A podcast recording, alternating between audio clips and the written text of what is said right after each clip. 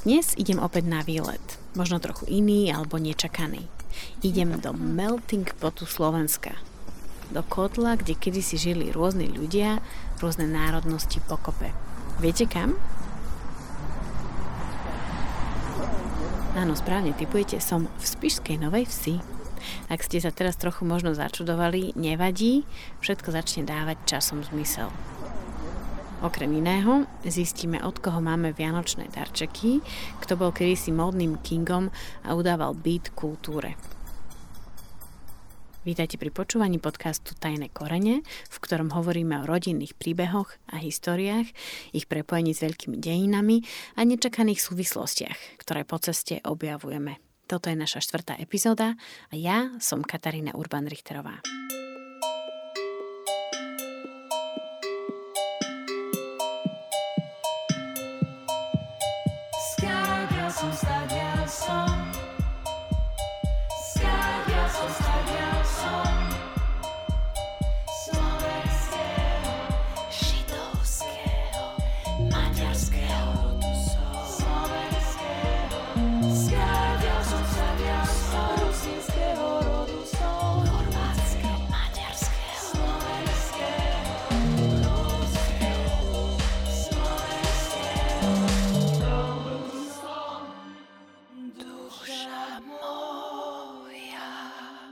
Poďme nakupovať, respektíve do obchodu. Dúfam, že to nájdem. Elektrogaleria, nechtové štúdio, všetko na jednej kope. Tak, tak ako tieto obchody, ktorí sú každý iný, že vraj tu kedysi bolo jeden vedľa druhého veľmi veľa národov a národností. Na hlavnom námestí v Spišskej, ktoré lemujú dve ulice, inak jedna zimná a druhá letná, sa nachádza obchod, inak taká sympatická drogerka alebo parfumérka a hore laky farby všeho chuť. Nad vchodom je veľkým písmom napísané švábik, schvábik. Tento obchod je tu už dlho a miestni ho dobre poznajú. Dobrý deň, môžem sa opýtať, ja idem za pánom Švábikom. Nie je tu náhodou? Áno. Dobrý deň. Jej, tak super, sme sa stretli, tak sa teším. Hľadali sme hľadali miestnú celebritu, osobnosť, ktorú poznajú ľudia a doviedlo nás to až sem, k Švábikovcom. Tým, že e, naša rodina, pokiaľ siahajú moje informácie do tej histórie, tak sa venovala vlastne tu na tomu obchodu Čiže je to v podstate taká akože na očiach na verejnosti. A možno aj cez, cez športovú činnosť sme tu na miestne určite akože známi, ale celebrity ani v rámci regiónu, ani v rámci Slovenska by sme sa nenazvali. To je také ťažké, ako keby slovo celebrita nie, ale to som len tak chcela ako keby taký úvod urobiť, takú srandu, ale ani nie srandu, lebo on mi to naozaj hovoril, že vy ste... Johan je mladý triciatník, na ktorom je vidieť, že je cyklistom a kedy si dokonca profesionálnym. Ja som Johan Švábik a narodil som sa v Spišskej Novej Vsi, uh, som karpatský Nemec, uh, Pochádzam z piatich súrodencov, e, dvaja starší súrodenci žijú už v Nemecku tí sa vlastne, tí tam išli študovať a po štúdiu tam aj ostali. No a venujem sa cyklistike, predtým som sa venoval akože na profesionálnej úrovni, teraz e, predávam bicykle, vediem predajňu bicyklov. Na rozhovor o jeho, ako ste sa už teraz určite dovtipili, nemeckých koreňoch, zobral aj ďalšiu generáciu. Ja som otec Johan, volám sa Alexander Švábik. A tak mám vynimočnú možnosť vyspovedať dve generácie Nemcov, karpatských Nemcov, o živote tejto menšiny na Slovensku. V tomto dome som vlastne vyrastal, mala. No a tento dom našej rodine patril podľa Levodského archívu, tam je 1799. Bývala tu vlastne celá taká naša vetva. Tento dom, v ktorom teraz sedíme, patrí ich rodine 200 rokov a možno aj viac. A túto predajňu tu založil práde do pána Alexandra pred viac ako 100 rokmi. V spišskom melting pote, v úvodzovkách, vtedy žili vedľa seba Nemci, Maďari, Slováci, Židia a Rómovia a Slováci tu vtedy neboli ani zďaleka najpočetnejším obyvateľstvom. Čo ja viem, podľa mojej starej mamy a, a prastarej mamy, žili tu vlastne také v pohode, v shode, niekto nemal žiaden problém s tým, že každý rozprával svojou rečou.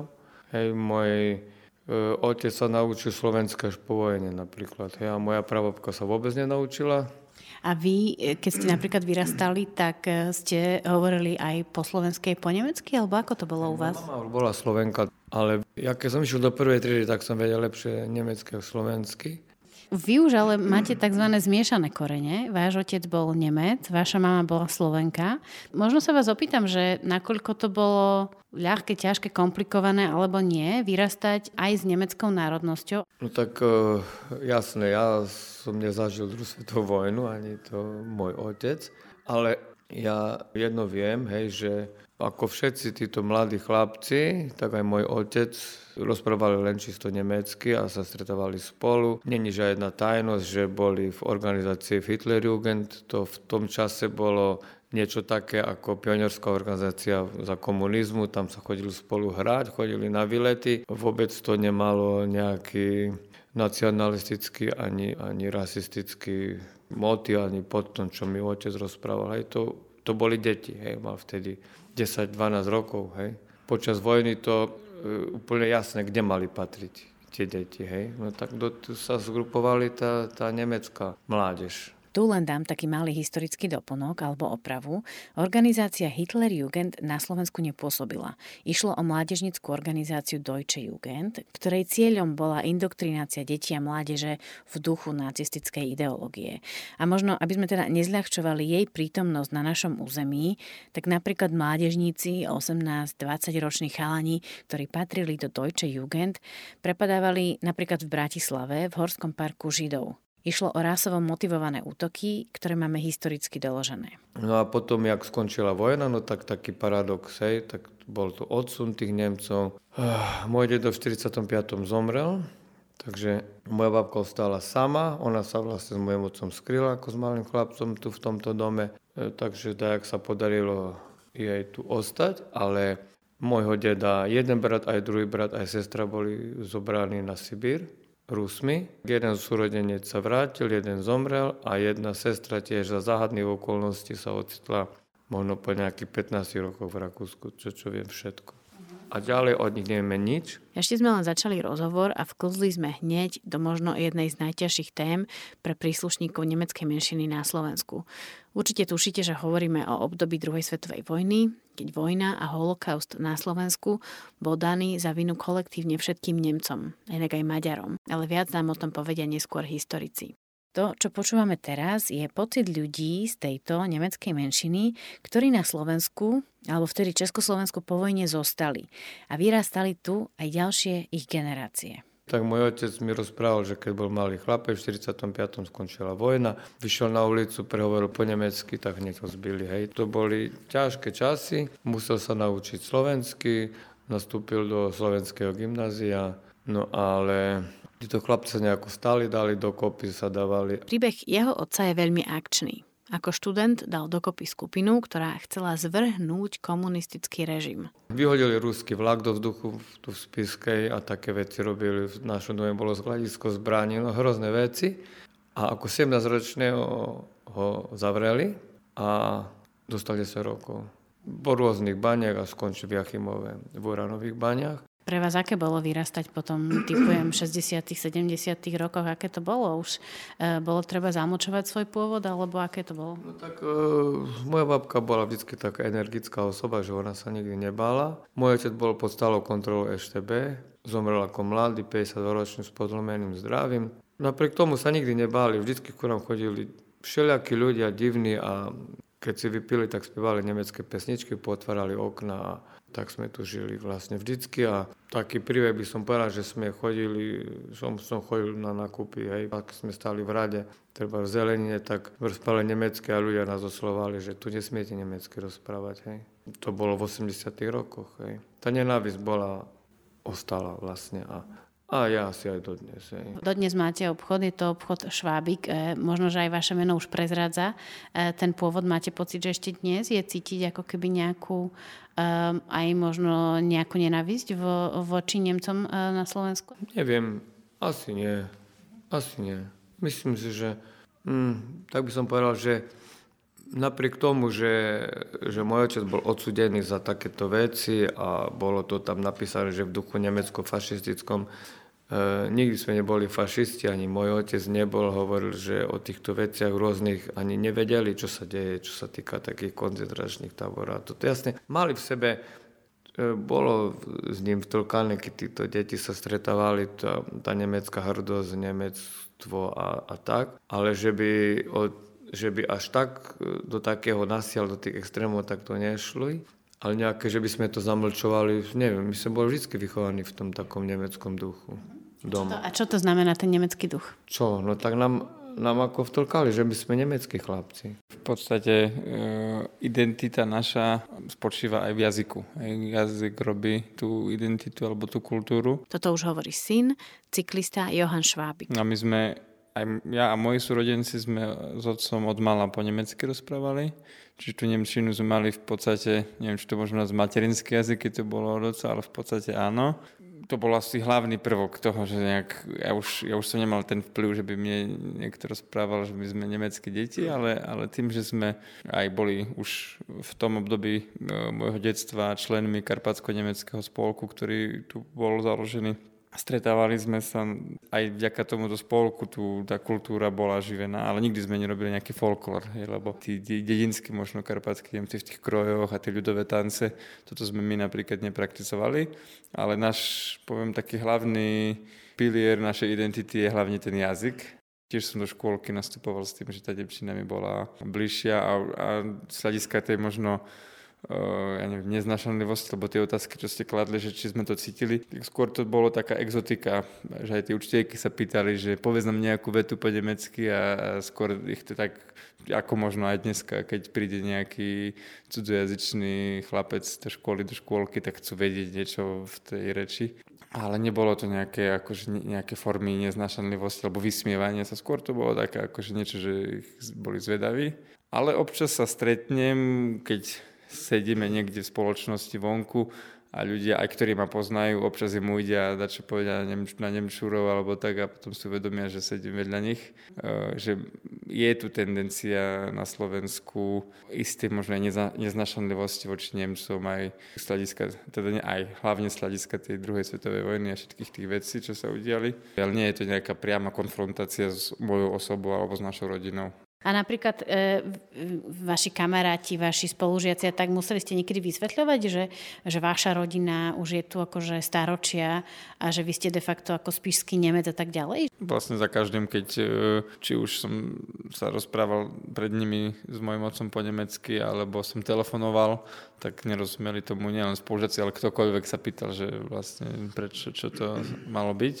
Čiže minimálne zasa sme späť, že kvôli tomu jazyku. Johan mi vysvetľuje, že jeho identita sa spája s nemeckou menšinou, s jeho detstvom a najväčším nástrojom na odovzdávanie tejto identity je vraj jazyk. On tiež hovorí so svojimi dvoma synmi po nemecky a jeho žena, Slovenka, po slovensky. Odovzdávanie toho jazyka je dnes, poviem, takou bolestnou stránkou, že keď sa stretneme aj s karpatskými Nemcami, tak nevedia sa po nemecky s nami rozprávať. E, ľudia, ktorí sa hlásia k tomu, alebo sympatizujú s tým. Keď ja som sa začal už ako teraz, už ako dospelý človek, nejak aktívne člen, angažovať v tom karpatsko-nemeckom spolku a všade, alebo skoro všade sa rozpráva po slovensky. Nevadí mi to, ale potom to nemusí byť karpatsko-nemecký spolok, môžeme sa stretávať ako akýkoľvek iný spolok, ale chyba mi tam vlastne tá soľ, čo, čo to robí uh, tým, že to sú karpatskí Nemci. A to je čo? V prvom rade ten jazyk a potom tie, tie aktivity, že skôr to ide naozaj tým obzeraním sa za minulosťou a, a nejakým potom, keď ešte tak ku tomu folklóru, pričom to potom pre mladých ľudí nie je zaujímavé. Johan mi vysvetľuje, že do Karpatsko-nemeckého spolku chodí už dnes menej ľudí. Čoraz častejšie vznikajú zmiešané manželstva a nie vždy je nemecká identita odovzdávaná ďalej, ďalším generáciám, deťom. Nemecká menšina nemá školy, nemá škôlky. A si myslím, že, že to je len otázka času a je to koniec. Koniec nemeckej minority na Slovensku. Pre vás aký je to pocit, keď my sa tu teraz nachádzame v dome, ktorý je obchodom, ktorý vaša rodina mala už od konca 18. storočia, vyše 200 rokov, že de facto v tom istom dome, kde vy máte ako keby svoj biznis, vy tu predávate, tak tu predávali už pred 200 rokmi vaši predkovia. Aký je to pocit? Tak to je tiež ten pocit takej rodinnej spolupatričnosti. Tak ako som povedal, tak mám starších súrodencov, ktorí žijú v Nemecku. Ja som zatiaľ ostal tu. Nikdy človek človek nevie, čo sa stane v budúcnosti, ale zatiaľ nemám v pláne sa stade to odsťahovať. A určite človek aj z rozhovorov v rodine e, zistuje, akí boli tí naši predkovia, aké mali vlastnosti a na základe toho dúfa, že možno nejaké tie dobré vlastnosti by nás, na nás mali prejsť. Takže to, bol, to sú pre mňa aj tie ďalšie prvky tej identity. V každej epizóde nášho podcastu hovoríme o inej národnostnej menšine a ľudia, s ktorými hovoríme, úplne inak vnímajú svoju identitu a národnosť. Niekto ju cíti 100%, niekto len okrajovo a v prípade Johana a jeho otca Alexandra sa priznám, že ma prekvapil spôsob alebo systém, ako oni vnímajú ich identitu. Počas celého rozhovoru hovoríme veľa o tom, aké je to byť Nemcom alebo nemeckou menšinou na Slovensku a súčasťou mnohých odpovedí Johana a jeho otca bol príbeh o tom, že niekto z ich rodiny alebo komunity odišiel do Nemecka. Využili fakt, že vedia výborne po nemecky a išli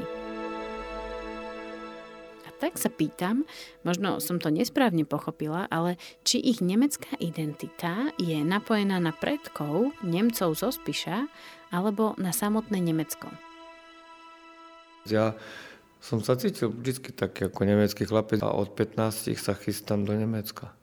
Hej, a už jeden čas... Môžem sa opýtať, že kvôli čomu? Že máte pocit, že to bude... Stade. Chcel som odísť, my sme boli vždy prenasledovaní, potom aj jednoducho ťahalo ma to tam, neviem prečo, ťahalo ma to tam vždy. Som do tej západnej časti, hej. Že máte taký pocit, že tam sú vaše korene. A reálne sa aj snažil pán Alexander utiec do Nemecka, alebo sa nechať vysťahovať. Ťahalo ma to tam, Nakoniec som e, sa ani nevysťahoval a potom prišla možno, že nám vrátia tento dom, tak som povedal, tak by treba, čo, mám ostať tu, pokračovať v tých rodinných, rodinnej tradícii. A, dobré rozhodnutie? Neviem. Ale si myslím, že nie. Ale ťažko povedať. Vždycky ma to tam ťa, chodím tam rád. Keď tam prídem, tak ja si veľmi dobre rozumiem s tými domácimi. Tak ako váš otec, vy to tak máte, že ste vyrastali ako nemecký chlapec a že keď príjete do Nemecka, tak nie, v niečom je to pre vás ako keby, ako keby ste tam cítili nejaký domov, že ste si s nimi tak dobre sadli? Ono si to určite idealizujem, keď prídem do Nemecka, nežijem tam dlhodobo. Tam som sa vždy cítil akože e, príjemnejší, vždy som aj, aj tých ľudí, tým, že som v nich videl možno ten ideál, o ktorom som možno, e, alebo ktorým som sa cítil byť tiež, tak som v nich hľadal tie dobré vlastnosti a som si povedal, že no tak to s týmito ľuďmi si rozumiem lepšie. Ako so Slovákmi, hej? Áno, a napriek, a napriek tomu som sa tak tam tiež ešte nerozhodol ísť žiť, že ostal som tu. Vy sa cítite ako slovenský Nemec, alebo Slovak s nemeckými koreňmi, alebo ako Nemec, alebo sa to spýtam tak populárne, že keď sa hrá futbal, tak vy komu držíte palce? No, tak v tomto som si ja už našiel jednoduchšiu odpoveď. Ja sa cítim z hľadiska týchto nejakých národnostných ako Európan to by príde ako najjednoduchšie a najpevnejšie ukotvenie, pretože aj keď prídem do Nemecka, tak tam nie som Nemec, tam som Slovak, lebo mám slovenské občianstvo a nemám tu úplne Hochdeutsch vyslovnosť. Je to počuť na nás, keďže sme vyrastali na Slovensku aj s tou Nemčinou. Čiže v Nemecku nie som Nemec, na Slovensku tiež nie som čistý Slovák, Takže najlepšie, keď sa človek chce niekde, je dobre sa niekde ukotviť, tak som Európa a to je celkom e, dobrá pomôcka teraz pre nás na to ukotvenie a to nájdenie sa. Keď šport sledujem, tak e, držím Nemcom častejšie, ale napriek tomu sa snažím ako keby sa usilujem o to, čo vlastne naši predkovia, že budujem si vlastne ten svoj domov tu na Slovensku so svojou identitou.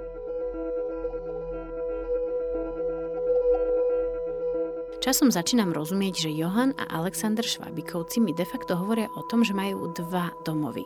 Slovensko a Nemecko. A ich identita je spojená s oboma krajinami alebo národmi, ktoré oba majú na nich veľký vplyv.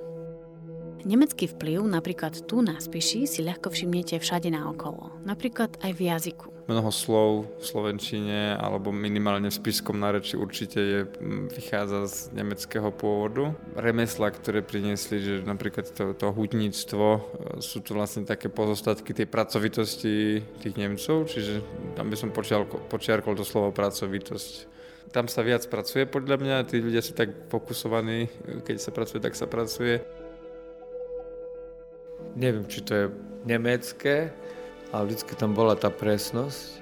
To môj otec vždycky vyžadoval, to musí byť. Presnosť, precíznosť a ja by som to ehrlichkeit, tak by som to povedal, taká, taká, hej, taká úprimnosť, hej, no a to ja som napríklad, aj veľa ľudí možno kritizuje Nemcov za rôzne veci, ale tí Nemci nie sú chladní, sú dobrosrdeční, pomôžu vám, keď treba. Toto je tiež možno také jedno, neviem či nemecké priamo, ale majú Nemci v sebe tú presnosť a možno nie všetci, hej, ale a tú pracovitosť. A nie len slova a nemecká pracovitosť, ale vychádzam z obchodu a kráčam po hlavnom námestí Spišskej Novej Vsi a všade naokolo vidím ďalší odkaz Nemcov. Domy s vysokými strechami. Snaď mi o tom viac povedia v Slovenskom národnom múzeu, ktoré je len o pár brán ďalej. Do témy ma uvedie etnologička múzea Spiša Marienka Staňová Michalková. Nevšimnúť si odkaz Nemcov, nemeckého obyvateľstva na prvú dobrú je vraj nemožné. Stačí sa prejsť po mestách v okolí ako napríklad Bardejov, Spišské podhradie alebo Spišská Nová Ves a hľadať dúfartové domy. Máme klasický dom, okienka do domu, ale vedľa toho je obrovská brána, ktorou bol prechod vlastne do dvora. Keď tou bránou vojdeme dovnútra, ukáže sa nám krásny dvor a už z dvora sa potom vchádzalo do tých izieb. Viete si to predstaviť? Sú to také tie domy s oknom smerom na námestie, ktoré majú po strane na priečeli veľký vstup, bránu, ktorá vedie do záhrady alebo dvora. A väčšinou sú tieto domy pekne naskladané jeden vedľa druhého. Že nie je to radová zastavba ako taká, lebo domy sú samostatné, ale tým, že samotná strecha sa predlžila alebo vlastne prešla aj cez dvor, tak to vyzerá ako taký uzavretý jeden objekt. Ak ešte stále neviete presne, o čom hovoríme, predstavte si napríklad námestie v Bardejove, kde sú tie krásne, už dnes zrekonštruované domčeky, jeden vedľa druhého. Dufartové domy sú historicky veľmi vzácne, ukrývajú v sebe históriu a špeciálne nemecké korene. Okrem architektúry Nemci nám tu zanechali aj iné stopy, napríklad slova. Mužský oblek ancuk, skriňa, šifonér, áno, zrkadlo, špiglo, zaclony ako firhangy, E, takže naozaj tých slov je veľmi, veľmi veľa. Anzug, Firhang alebo Frühstück a tak ďalej a tak ďalej. Všetko sú to slová, ktoré so slovenčinou nemajú nič dočinenia. No aj tak ich väčšina z nás pozná. Pochádzajú z Nemčiny, zaužívali sa ako slangové alebo nárečové slova a už nám nejak tak zľudoveli. Možno ste vedeli, že Nemci stoja aj za Tannenbaumom, teda Vianočným stromčekom, a tým, že nám dnes nevisí zo stropu, ale že ho máme pekne položený v rohu miestnosti. A možno by si niektorí pomysleli, že darčeky na Vianoce k nám priniesli Američania, ale nie je to tak. Prekvapivo aj vianočné darčeky sú vplyvom alebo odkazom Nemcov. Viete, podľa čoho by ste kedysi mohli hneď na prvú dobrú na ulici spoznať, kto je kto? Stačilo sa pozrieť na oblečko. Podľa kroja ste si mohli typnúť, či daný človek patrí k vyššej alebo nižšej vrstve, ale aj k akej národnosti patrí. Nemci mali vo všeobecnosti aj veľmi jednoduchý odev napríklad. Aj tie farby, oni používali veľmi jednoduché zdobenie, veľmi tlmené farby, veľmi radi využívali práve čiernu, tmavomodrú, do toho nejakú bielu. Ani ornamentiku vlastne Nemci nemali nejakú výraznú.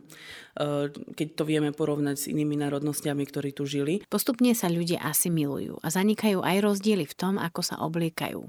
Nemci dosť skoro inak preladili z tradičných krojov do mešťanského oblečenia a cez oblečko neukazovali národnosť, ale peniaze a status. Nemcov naozaj a hlavne v tých banických oblastiach sa dalo veľmi ľahko spoznať, lebo oni mali ten taký meštianský štýl odevania, ale aj tam, kde vlastne sa približili viacej k tomu uh, majoritnému obyvateľstvu alebo vlastne na Hornom Spiši, tak to odevanie zase bolo také bohatšie, že mali napríklad uh, viac podníc, hej, trebárs, alebo tým, že banícke oblasti boli bohatšie, uh, viac sa tam využívala napríklad tá čipka paličkovaná, takže to bolo také veľmi zaujímavé.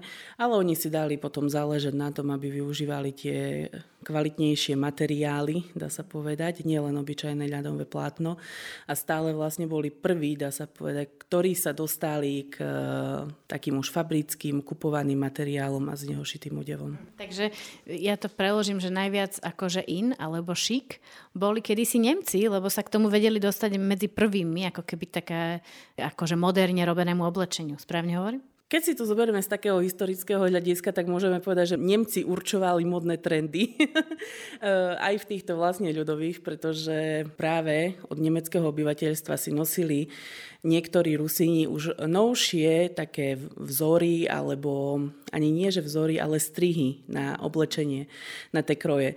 Takže dá sa povedať, že naozaj Nemci určovali trošička také modné trendy. Odpadnem, toto som nečakala, lebo poviem vám úprimne, že dnes neviem, či tak Nemcov vnímame, že by boli oni ako keby na vrchole e, nejakej modnej e, pyramídy. Oni mali veľmi veľký cít a pre ten vkus, pre tú modu, e, pre, tú, pre to krásno a pre kultúru. Takže oni boli taký naozaj kultúrny národ, ktorý tú kultúru roznášal aj ďalej. O čo ide? Prečo vôbec hovoríme o Nemcoch, ich vplyvoch, kultúre a kráse, ktorú sem priniesli? Prečo a ako sa na našom území vôbec vyskytli Nemci? A prečo bol tento región taký melting pot?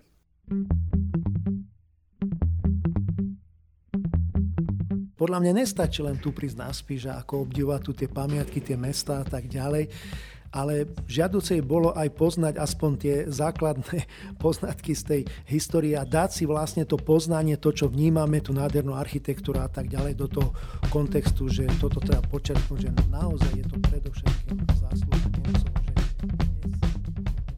Možno si ešte spomínate na prvú epizódu, v ktorej sme hovorili v takej dosť veľkej skratke dávnu históriu nášho územia. Ako sem prišli Rímania, Kelti, Slovania, ale aj Germáni. Prichádzali sem aj za čas Veľkomoravskej ríše a tak ďalej. Germáni, predkovia Nemcov, sú úzko spojení so Slovenskom už ozaj skoro 2000 rokov. Ak napríklad pôjdete okolo Nemiec alebo Nemčíc alebo Nemeckej, je to priamy odkaz na nemecké obyvateľstvo už spred tisíc rokov. Starí Slovania vraj germánskym kmeňom nerozumeli. Boli pre nich ako keby nemí a tak ich začali nazývať Nemcami, a chytilo sa to. Na Slovensku vidíme nemecké obyvateľstvo vo viacerých častiach. V oblasti okolo Bratislavy, na juhovýchodnom úpetí Malých Karpát, v oblastiach ako Ráča, Svetý Jur, Limbách a v obciach na Žitnom ostrove. Potom v banských oblastiach na strednom Slovensku, mestách ako Kremnica a potom je tu vetva Nemcov na Spiši. Každá z týchto skupín Nemcov je špeciálna a dalo by sa putavo o všetkých z nich hovoriť, ale do dnešnej epizódy si vyberám práve Nemcov, ktorí mali sídlo tu, na Spiši. Spiš bol takým najviac multietnickým regiónom na Slovensku porovnaní s inými regiónmi, lebo e, v žiadnom inom regióne nebolo e, toľko, toľko rôznych národností ako práve na Spiši popri Slovákoch e, tu žili aj žijú teda Rusíni, Nemci, Židia, Maďari, Rómovia, taktiež e, v menších počtoch aj v minulosti žili Poliaci, Česi, Taliani a e, ďalšie iné národnosti. Dnes už spíš nie je taký multikulty ako kedysi, ale vraj je to len veľmi nedávna zmena. Ešte pred takými 100 rokmi alebo ešte pred 80 rokmi spíš bol naozaj takým, takým Babylonom, dá sa povedať. Ako to napríklad vtedy vyzeralo? Jakými jazykmi sa tu rozprávalo? Ako veľmi sa ľudia ako keby mixovali alebo medzi sebou nejakým spôsobom aj, aj ženili, vydávali, komunikovali, spolupracovali? Tak eh, naozaj až do druhej svetovej vojny, ktorá teda všetko zmenila, ako vieme, tak až do druhej svetovej vojny popri Slovenčine na Spiši znela E, Nemčina, e, Rusinčina, Romčina, Maďarčina, čo sa týka Židov, tak e, tí rozprávali nemecky, maďarsky, ale aj jidiš teda.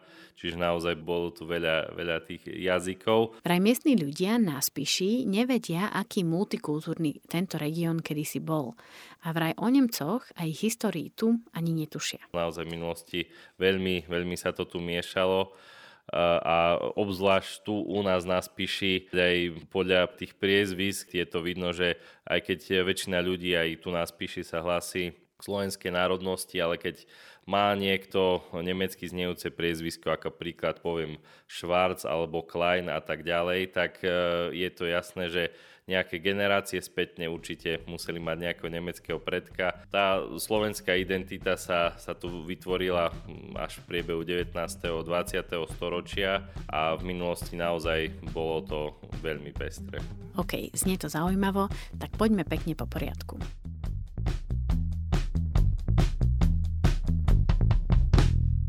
Ja teraz možno, že začnem. Um, máte ešte vy na mňa nejakú otázku? Práve, že vôbec. S históriou mi bude pomáhať toto duo historikov, ktorí sa rozhodli, že sa hlbšie pozrú na Nemcov na Spiši. Ja som uh, Martin Furmaník a uh, pracujem v Múzeu Spíša v Spiske FC ako knihovník, archivár a historik. Miroslav Števik, historik Múzea Spíša Spiske Novej Vsi. Ako sme si už hovorili, súvislosť Nemcov a ich germánskych predkov so Slovenskom má už dvojtisícročnú históriu. Na Spíš Nemci prichádzajú v menších počtoch už okolo 12. storočia. Avšak potom prichádza brutálne 13. storočie. Brutálne preto, lebo mongolské vojska roky a roky prechádzajú cez veľkú časť Európy. Plienia, zabíjajú vpravo vľavo, berú čo sa dá a dostanú sa až sem, po naše územie, vtedajšie Uhorsko. Oblasť Spiša zostane zdecimovaná, totálne vyľudnená po ich páde to zostalo, zostalo vyľudnené kvôli vraždeniu a chorobám a hladomoru a tak ďalej. A bolo, bolo treba vlastne tieto územia na novo osídliť. Tak okolo roku 1240 posíla kráľ Belo IV pozvanku do nemeckých krajín. Bolo ich vtedy niekoľko. Ak máte chuť a čas, príďte, môžete u nás aj žiť, ale samozrejme napísal to oveľa poetickejšie. Dôvod, prečo písal Belo práve Nemcom, bol jasný. Pozývaní boli osadníci z tých, z tých nemeckých krajín najmä z toho dôvodu, že vlastne bola to vyspelejšia časť Európy. Priniesli tu vyspelejšie remeslo. A navyše boli dobrí aj v obchode.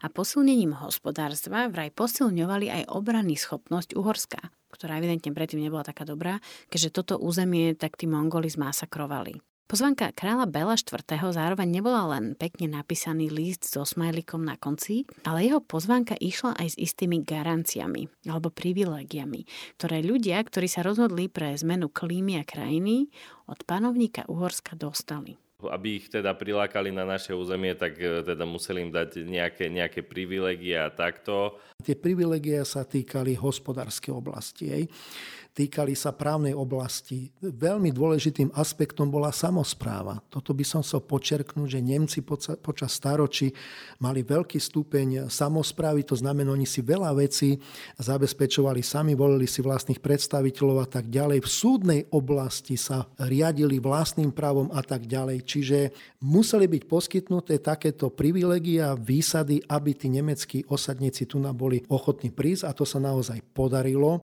A to výsadné postavenie si udržali aj v tých ďalších rokoch a naozaj patrili medzi tie elity a tie hospodárske, kultúrne elity, vďaka ktorým naozaj sa e, rozvíjal náš región po všetkých stránkach. Koľko ich bolo? O čom sa rozprávame? No tak, čo sa týka Spíša, tak e, tu sa dá povedať aj o tisícoch až 10 tisícoch možno, ale nie v nejakom konkrétnom momente, ale v priebehu naozaj aj niekoľkých storočí boli osídlené také časti Spíša, kde predtým nebol, ne, nežilo žiadne obyvateľstvo.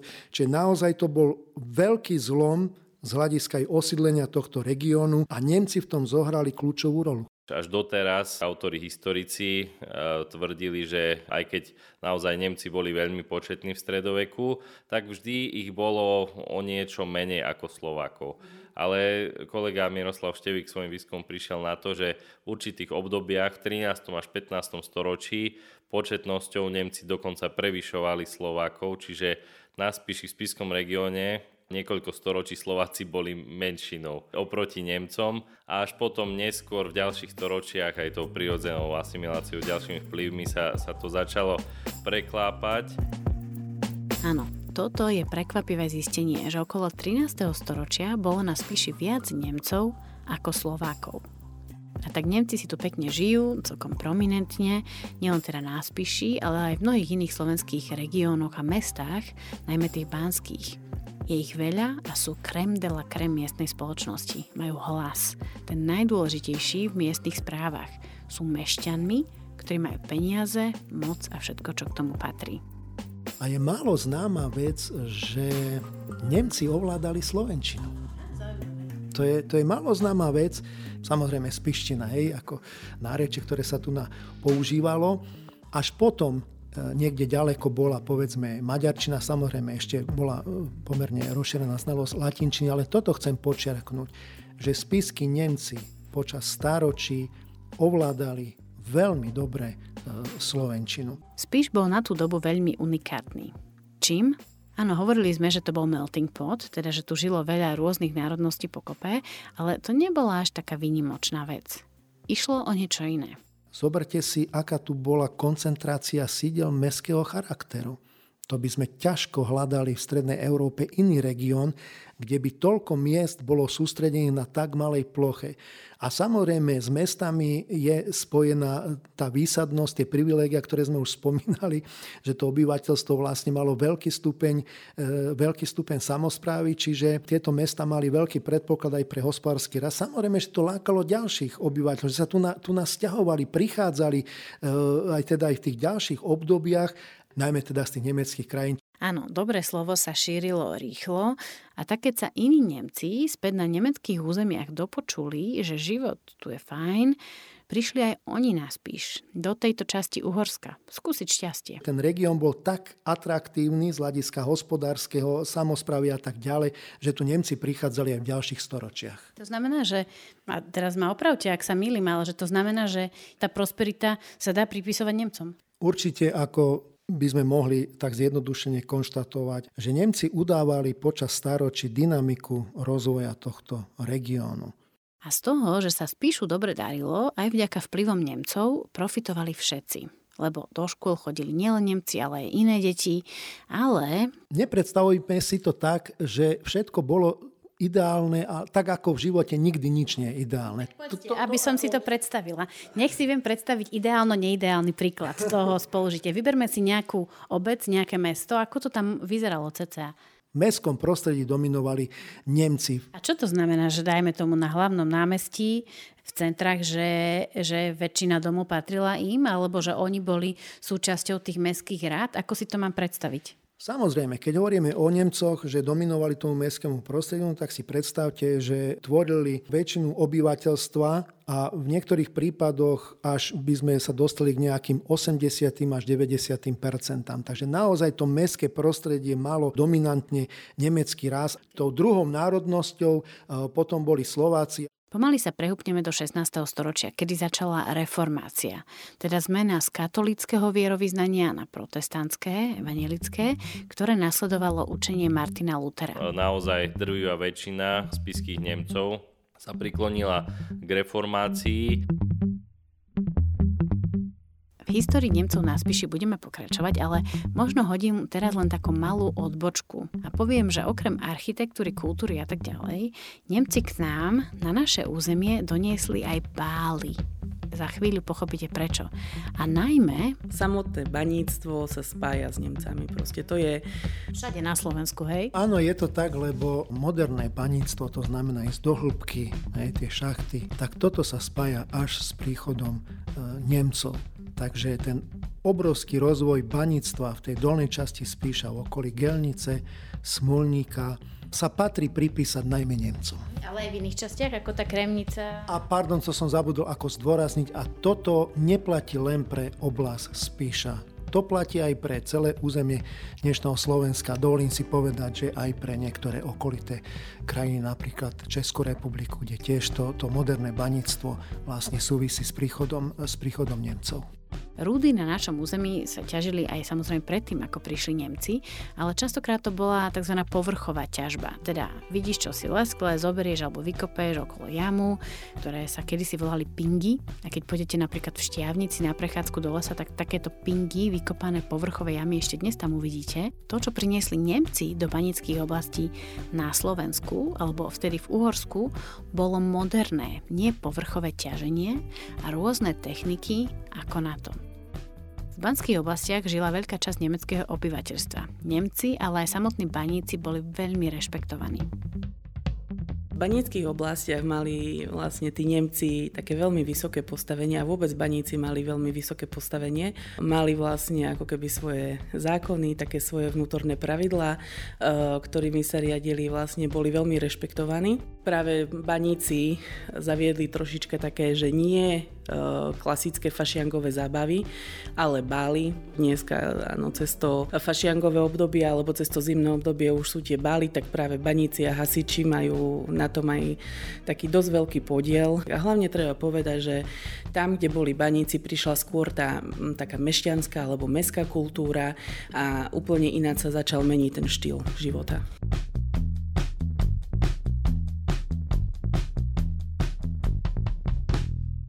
To bola len taká krátka vsúka o Nemcoch a baníctve, ktorú sme nemohli vynechať. Poďme teraz späť na Spiš. Sme cca v 16. storočí, v spišských mestách hrajú Nemci prím, mnohé z miest tu boli skoro celé nemecké. Nevýhodou života v mestách vtedy a inak aj dnes, napríklad v takom roku 2020, bolo nebezpečenstvo pandémií. Spišské mesta, tak ako to bolo aj v iných krajoch, to sa netýka len Spiša, pomerne v krátkých časových intervaloch zasahovali e, epidémie. A môžem vám povedať, že že tie epidémie mávali veľmi tragické dôsledky. Boli morové epidémie, ktoré mali také následky, že sa vyľudnila tretina polovica mesta a tak ďalej. Zhruba každých 15-20 rokov prišla nejaká epidémia, ktorá žiaľ zabila niekedy aj polovicu mesta. Možno to znie morbidne, ale faktom je, že sa tu uvoľnilo miesto, domy. A tak do miest sa pristahovávajú noví ľudia. Nemci, ale aj Slováci a iné národy. Prichádzajú sem ľudia z vidieka a tak pomaly Nemci strácajú svoju dominanciu práve v týchto mestách. Píše sa 17. 18. storočie a Spíš je brutálnym regiónom.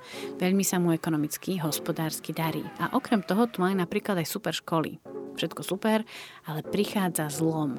Viete aký? V druhej polovici 19. storočia prichádza maďarizácia. To ste nečakali, čo? E, ktorá sa týkala nielen Slovákov, ale týkala sa aj iných národností a rozdiel bol v tom, že u Slovákov bola niekedy nenásilná, niekedy je násilná tá maďarizácia, ale u Nemcov hlavne to bola nenásilná maďarizácia z toho dôvodu, že vlastne naozaj tí Nemci k tým elitám patrili a snažili sa podobať tým elitám v Budapešti a tak ďalej. Takže z toho dôvodu teda príjmali tú maďarskú kultúru, tú maďarskú identitu. To znamená, že začali dobrovoľne sa učiť po maďarsky, hovoriť po maďarsky, možno začali aj trošku kultúru e, viac sledovať maďarskú e, zvyky, možno, že sa tam viac, ako sme hovorili, to, e, to miešanie obyvateľstiev začalo a potom možno, že už aj začali tak menej vnímať tie svoje nemecké korene, myslíte? Tak oni ten nemecký pôvod tak vnímali a dá sa povedať, že niektorí mali aj také dve identity, že vedeli, že sú pôvodom spisky Nemci, ale ale skôr už používali tú, tú maďarčinu a mali aj to maďarské cítenie, čiže u niektorých boli tie dve identity a u niektorých dokonca už to prerastlo len do jednej maďarskej identity. Áno, spišskí Nemci boli silní lokál patrioti, ale zároveň aj zanietení uhorskí vlastenci. A sami seba nazývali aj uhrami nemeckej reči. Dokonca niekoľkí spišskí Nemci boli aj ministrami uhorských vlád. Takže takýmto spôsobom Nemci neodišli zo Spiša alebo z tohto regiónu, oni len pomaličky začali sa vytrácať, ako keby v tej prezentácii, áno, štatisticky, ako vy hovoríte, v tej prezentácii tej svojej nemeckosti, tej svojej nemeckého jazyka, kultúry a tak ďalej. Ten proces identifikácie sa s tým maďarstvom prebiehal najmä v mestskom prostredí a u spoločenských elít. Ale povedzme, Nemci v tom vidieckom prostredí si uchovovali teda tú, tú nemeckú národnosť, že sa nehlásili k tej maďarskej národnosti, ako to bolo charakteristické pre to mestské prostredie. Status bol v stredoveku, ale aj novoveku napríklad viac ako národnosť. A tak sa aj manželstvá bežne miešali, teda medzi Nemcami a Maďarmi či Slovákmi, ale len ak ste mali ten správny status, triedu. Hlavne v stredoveku a v novoveku bolo možno až na nejakom treťom mieste, kto aké bol národnosti alebo akým jazykom rozprával. V prvom rade išlo, akého bol náboženstva a v druhom rade, ako bol spoločenskej vrstvy a až v tom treťom rade možno bola tá reč, tá národnosť. Jedna taká zaujímavosť ma chytila, keď som sa snažila predstaviť si, o čom celý čas teraz hovoríme. Spomínate si, kráľ poslal pozvánku Nemcom, príďte, dobre bude, môžete si so sebou zobrať svoj kódex, svoje práva, môžete tu sami sebe šéfovať, keď osídlite naše územie. A tak desiatky tisícov Nemcov aj prišlo, aj sa chceli sami riadiť a robili to v tzv. mestskom zväze.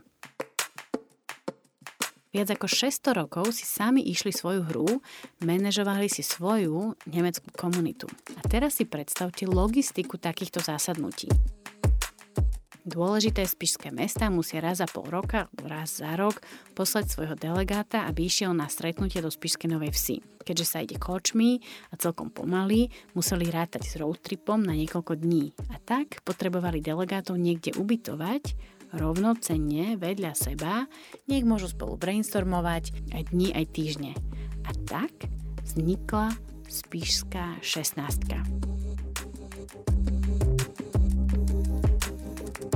tá 16 bola vybudovaná za riekou Hornát, kde bolo postavených 16 domčekov. Tam predstavte teda, že prichádzajú tu na, majú nejakú generálnu kongregáciu, stretnutie títo predstavitelia tohto mestského zväzu 16 miest, ubytovávajú sa, každý domček slúžil jednému mestu, čiže v každom domčeku býval teda Richter aj s tou delegáciou a potom tu na do tohto objektu, kde my nahrávame rozhovor, prichádzali na tie spoločné rokovania, kde teda riešili tie záležitosti toho, toho mestského zväzu.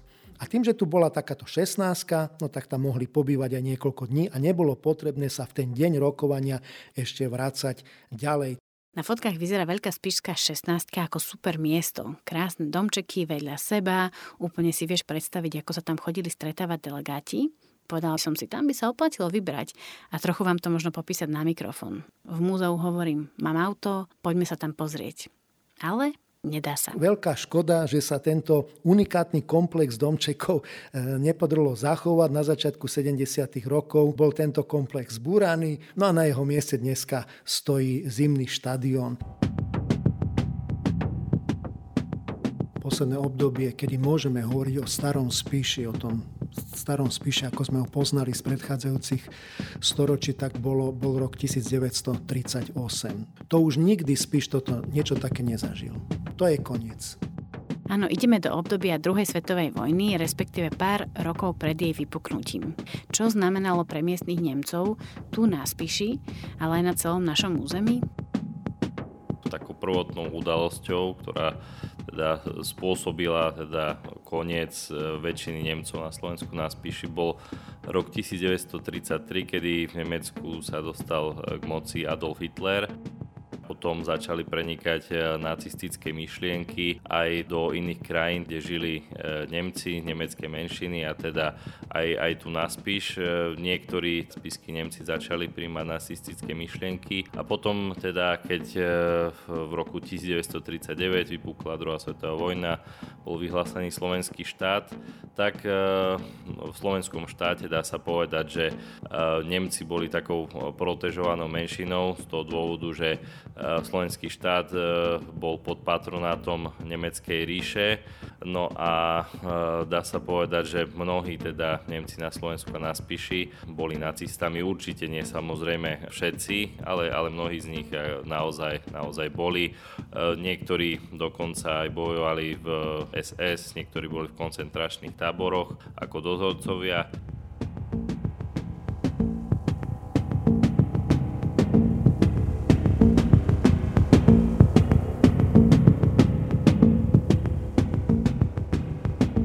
Bolo už ku koncu vojny alebo keď e, skončila vojna, už keď teda v roku 1944 sem prichádzala Červená armáda, ako e, ustupovala teda nemecká armáda, tak e, spolu s tým aj evakuovali odtiaľ nemecké obyvateľstvo zo Spíša, aj vlastne z iných častí Slovenska Takto vraj v roku 1944 odišla z nášho územia väčšina nemeckého obyvateľstva. Niektorí sa vrátili späť, keď teda skončila vojna, niektorí Nemci.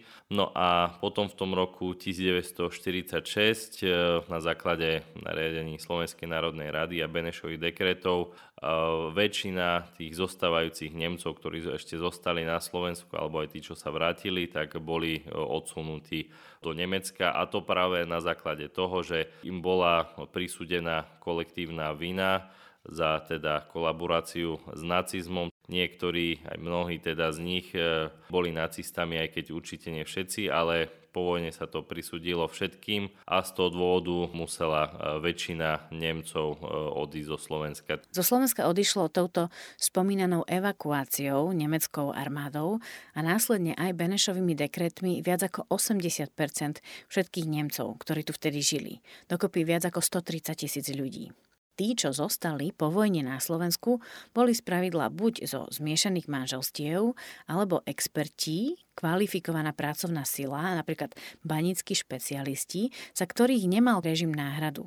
A zostali tu, aj keď to neplatilo pre všetkých, aj presvedčení antifašisti, najmä členovia komunistickej strany, ktorí sa aktívne zapojili do odboja, alebo sa napríklad aj pridali k povstalcom. Tí, čo zostali, tak samozrejme v období komunistického režimu nemohli sa hlásiť eh, k nemeckej národnosti, aj keď boli sčítania obyvateľstva, potom po 68.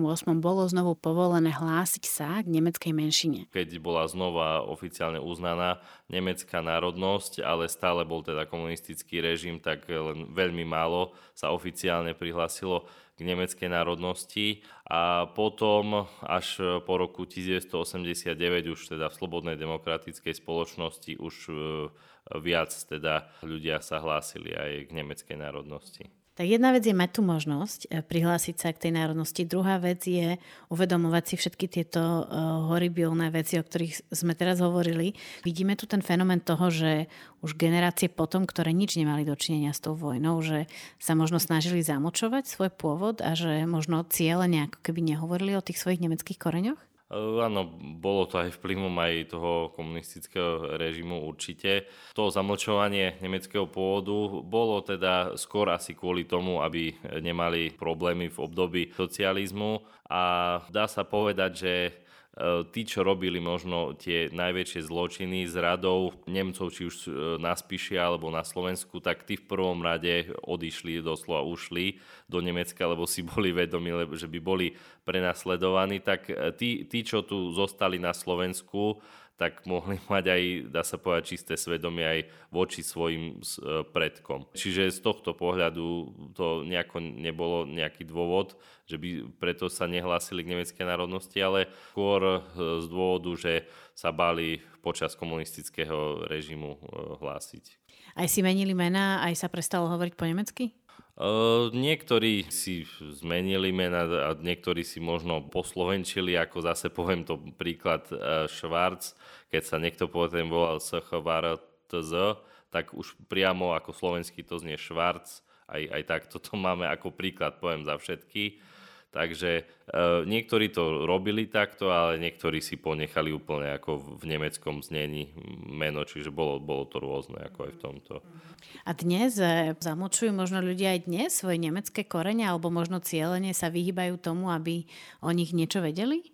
Keď hovoríme už úplne o, o súčasnosti, tak mladá generácia aj vplyvom tej asimilácie a tak ďalej, o, aj keď má tých nemeckých predkov, ešte možno rodičov, takto má, čo sa hlásia ešte v súčasnosti tejto národnosti, tak oni už, už veľmi nie. Tá stará generácia postupne vymiera a tá, a tá novšia už, už sa k tomuto nehlási. Na Spiši, kedysi majoritne nemeckom, sa dnes hlási k nemeckej národnosti okolo tisíc ľudí. A celkovo na Slovensku si okolo 8 tisíc ľudí píše prvú alebo druhú národnosť Nemecku.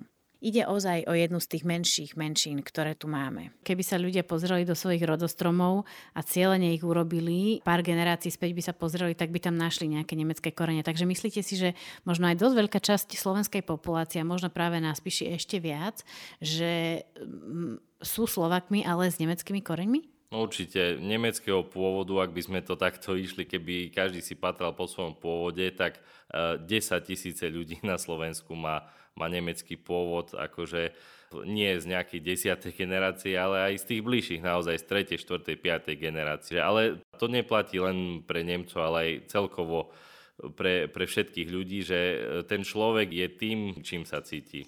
Áno, a zase sme späť pri téme koreňov našich rodinných. Pozrieť sa do histórie a hľadať ich ešte neznamená, že sa nám tým musí úplne zmeniť svet, alebo že nesieme vinu za našich predkov. Korene sú jedna vec, identita je vecou toho, ako a čím sa cítim byť. A jedno nevylučuje druhé. Preto je vraj lepšie vedieť o vlastnej histórii, poznať pravdu, ako nevedieť. Vysvetľujú mi mladí ľudia z Bardiova. Akurát v škole máme si vytvoriť rodokmeň aspoň 4 generácie. Ja som toto povedala doma. Naši si nevedeli rozpamätať ani na svoje babky. A jak sa volala Mariana, či Maria, či Nina? Dostali sme sa až do uh, Holandska, kde by malo byť 14 ďalších rodokmeňov, ktoré majú nejakú skomoloninu môjho priezviska. Je, je to zaujímavé, ako sme rozmiestnení.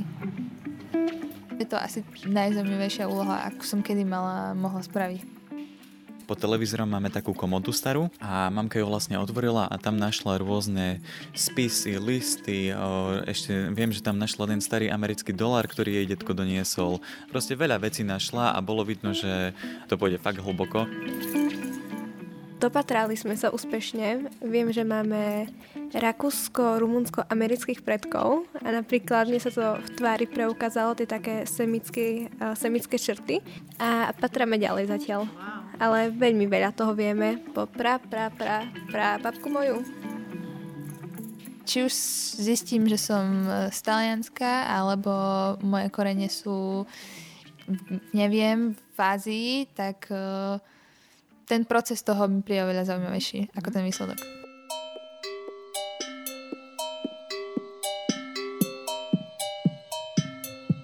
Počuli ste štvrtú epizódu podcastu Tajné korene. Jeho autorkou som ja, Katarína Urban-Richterová a podpisujem sa aj pod strich, sound design, scenár, rozhovory, moderovanie a narratív.